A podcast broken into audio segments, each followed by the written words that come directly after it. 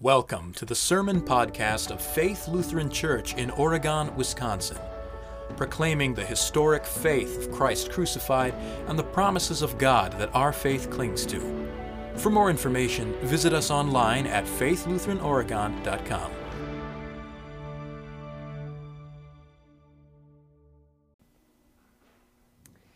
Psalms 120 to 134 are all inscribed as Psalms of Ascent. I actually had a misprint in your service folder uh, where Psalm 123 was inscribed as a Psalm of David. It's actually a Psalm of Ascent.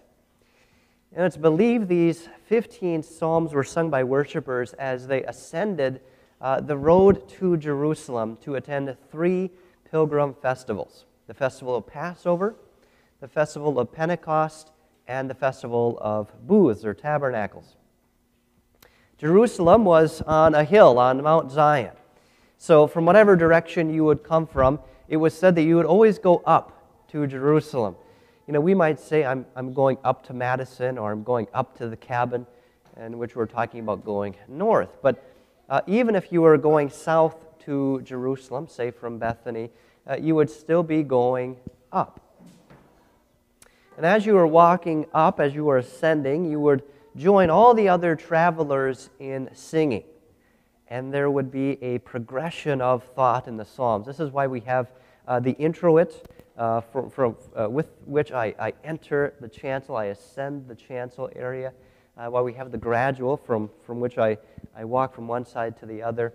Uh, it's, it's what they would have done uh, in the Jewish temple. And there's a progression of thought in these 15 Psalms. So, Psalm 121 begins I lift up my eyes to the hills. So, your eyes are, are raised to the hills all around you, and, and, and most prominently to the hill in front of you, from whence comes your help. Psalm 122 raises your eyes a little farther to the holy city on top of the mountain, to, to, to Mount Zion, to the temple. I was glad when they said to me, Let us go into the house of the Lord. Psalm 123 lifts our eyes even farther, beyond the mountains, beyond even the temple, to the Lord Himself who art in heaven. Unto you I lift up my eyes, you who dwell in the heavens. And I've said before how beautifully the Lord's Prayer fits in the season of Lent, which is why I, I have your family liturgies for Lent suggesting that you read the Lord's, uh, the Lord's Prayer, the petitions of the Lord's Prayer each week. And from Psalm 123, this is exactly how Jesus teaches us to pray Our Father who art in heaven, God who dwells, who is enthroned, who dwells in heaven to you alone we look and we pray. Behold, as the eyes of a servant look to the hand of their masters, as the eyes of a maid to the hand of her mistress, so our eyes look to the Lord our God until he has mercy on us. Now, this is kind of a hard picture for us to get. We might say, as dogs look to their masters because we've been conditioned to see servanthood as an evil thing and masters as mean or abusive tyrants. But that's not at all the picture we get here in the psalm. Uh, these are male and female servants who have a wonderful master who provides everything they need. Their eyes are always on their master because they know their master has a plan. They know their master will look out for them. But they also know because they've spent time with their master, they know how their master communicates, how he communicates his will, his, what his needs are, what his needs are to be done. It might be a glance, it might be a quick hand gesture, or it might be plain speech.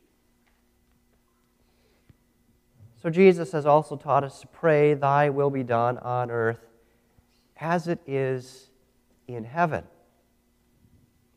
You know, I just thought the, the phrase as it is in heaven was a little redundant, even obvious.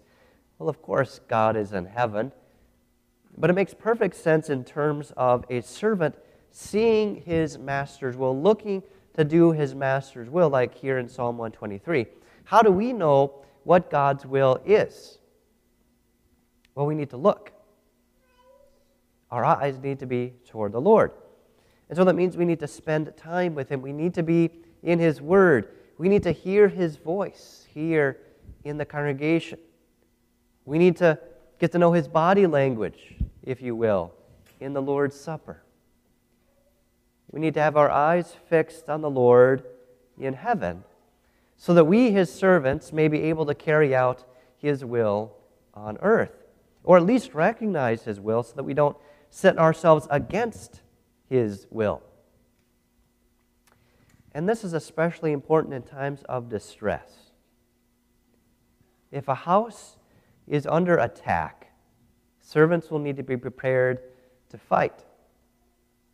If their eye is not on the master, if they're gazing somewhere else, they would miss what the master's will is, which in times of distress uh, might be very crucial and very dangerous for them to miss.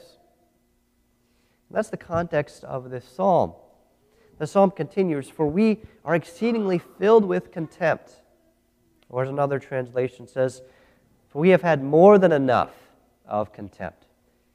Our soul has had more than enough scorn of those who are at ease, of the contempt of the proud. We've experienced more than enough of our fair share of contempt and scorn of the world. These servants have their eyes on their masters. They've been faithfully serving their, serving their master, but, but the eyes of, of everyone around them have been directed at them in contempt. As they go about their work peacefully and diligently, the world heckles them. The world mocks them. It accuses them of doing evil even as they are doing good. It's exactly what some of those around Jesus in our gospel lesson did and thought. They see Jesus doing the will of his Father, casting out a demon, which was mute from a man, and they look at Jesus with contempt, with scorn. They said, He drives out demons by Beelzebul, the ruler of the demons. Others were testing him by demanding of him a sign from heaven. Now, it's amazing that they ask for a sign from heaven, since that's exactly what Jesus had just done. But these people around him have no idea what the will of God is, because their eyes are shut. So they call evil good and, and good evil. They accuse Jesus of working with the devil when they themselves show who actually is on the side of the devil. They accuse Jesus of being divisive when they are being divisive. They were fine with the man having a demon. They were just fine with the man having a demon. Uh, uh they are, as Psalm 123 said, at ease. Everything was fine before Jesus came and started disrupting their life. To them, the state of the man was better when he had the demon than after Jesus cast it out. This happens today when the world looks at the church and calls Christianity and claims Christianity is the cause of, well, if not all, at least most of the world's problems. It would be easy to be at peace if everyone just followed the devil, of course. But that's not true peace. It's a kingdom united in chaos. Jesus has come and he needs to plunder the devil's kingdom.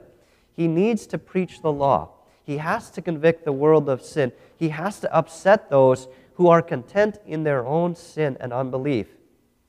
And sometimes it does mean, because of the hardness of hearts, that there will be conflict. But the kingdom of God is always better than the kingdom of the world or of the devil. This is why it's so important for us to have our eyes lifted up to the Lord in heaven, to know what His will is in heaven, so that it may be done on earth. in the Catechism, we ask, What is the will of God and how is it done? God's will is done when he breaks and hinders every evil counsel and will, which will not let us hallow his name, nor let his kingdom come, such as the will of the devil, the world, and our own flesh, but strengthens and keeps us steadfast in his word and in faith until our end. Sometimes the kingdom of God does seem to come with violence. To a bunch of dying flies on the ground of a room, I know my house has a lot right now. Maybe yours does too. A bunch of dying flies on the, on the ground of a room. A broom seems violent. But the sweeping needs to be done. In order for God's will to be done, Jesus needed to break the will of the devil, the ruler of the flies, Beelzebul. He has to cast out the mute demon because the demon was causing the man to be mute and preventing him from praising God. The man was being prevented from hallowing God's name. Jesus needs to break the kingdom of the devil, even if some people prefer it, because they are content in their sin. So we have a stark contrast between what they do in, in, in uh, response to Jesus casting out a demon and what we heard last week of the Canaanite woman what she did, asking Jesus to cast out the demon from her daughter. The Canaanite woman considered herself a dog who looked up to her master's table, content with the scraps that fell.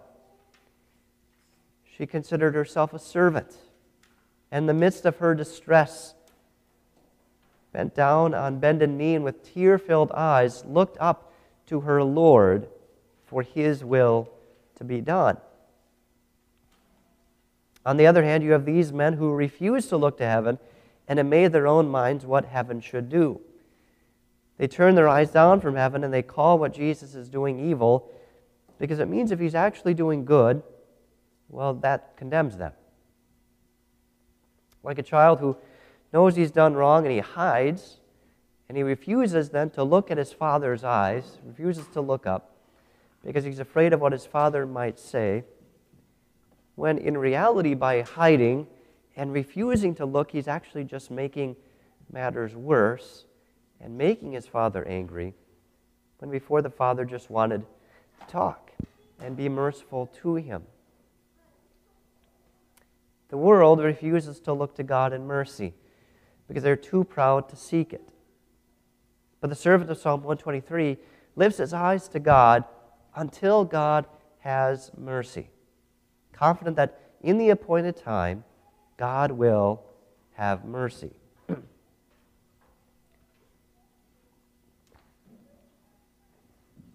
Sometimes our will needs to be broken if it's aligned with the devil's. But once our will is plundered, is plundered from the devil, well, now can actually be turned to the will of God. It can be tuned in tune with the will of God.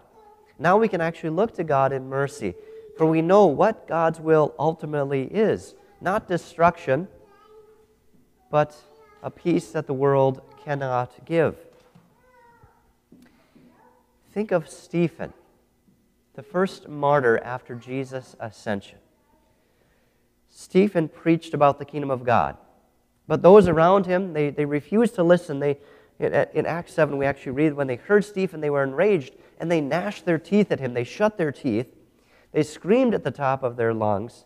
They covered their ears, it says. They covered their ears and they rushed at him with, with one purpose in mind.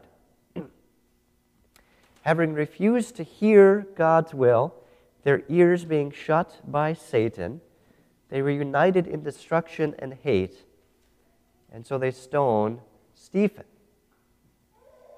But then we read, But Stephen, full of the Holy Spirit, gazed up into heaven.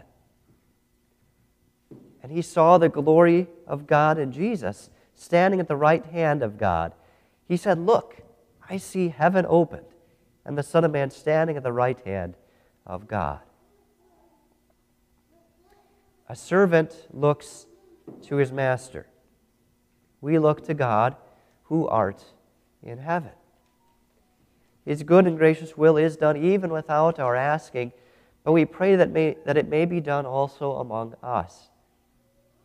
He will have mercy upon us. He will deliver us from evil. He will give us our daily bread. He will forgive us our trespasses. And so, like Jesus, like Stephen, as the world scorns us, as we are on our way, ascending to the heavenly Jerusalem, we fix our eyes on our Father who art in heaven.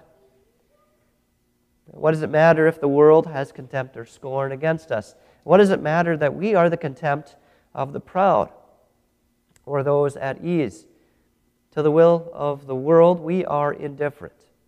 It doesn't matter what they think, even if they're jeering us uh, on our way to the heavenly Jerusalem. What matters is what our Master thinks. And if we, with our eyes fixed on Him, can, can detect the slightest gesture of God's good and gracious will, well, that's enough. As servants look to their masters, unto you I lift up my eyes, O you who dwell in the heavens. In Jesus' name, amen. Glory be to the Father, and to the Son, and to the Holy Spirit, as it was in the beginning, is now, and ever shall be forevermore. Amen.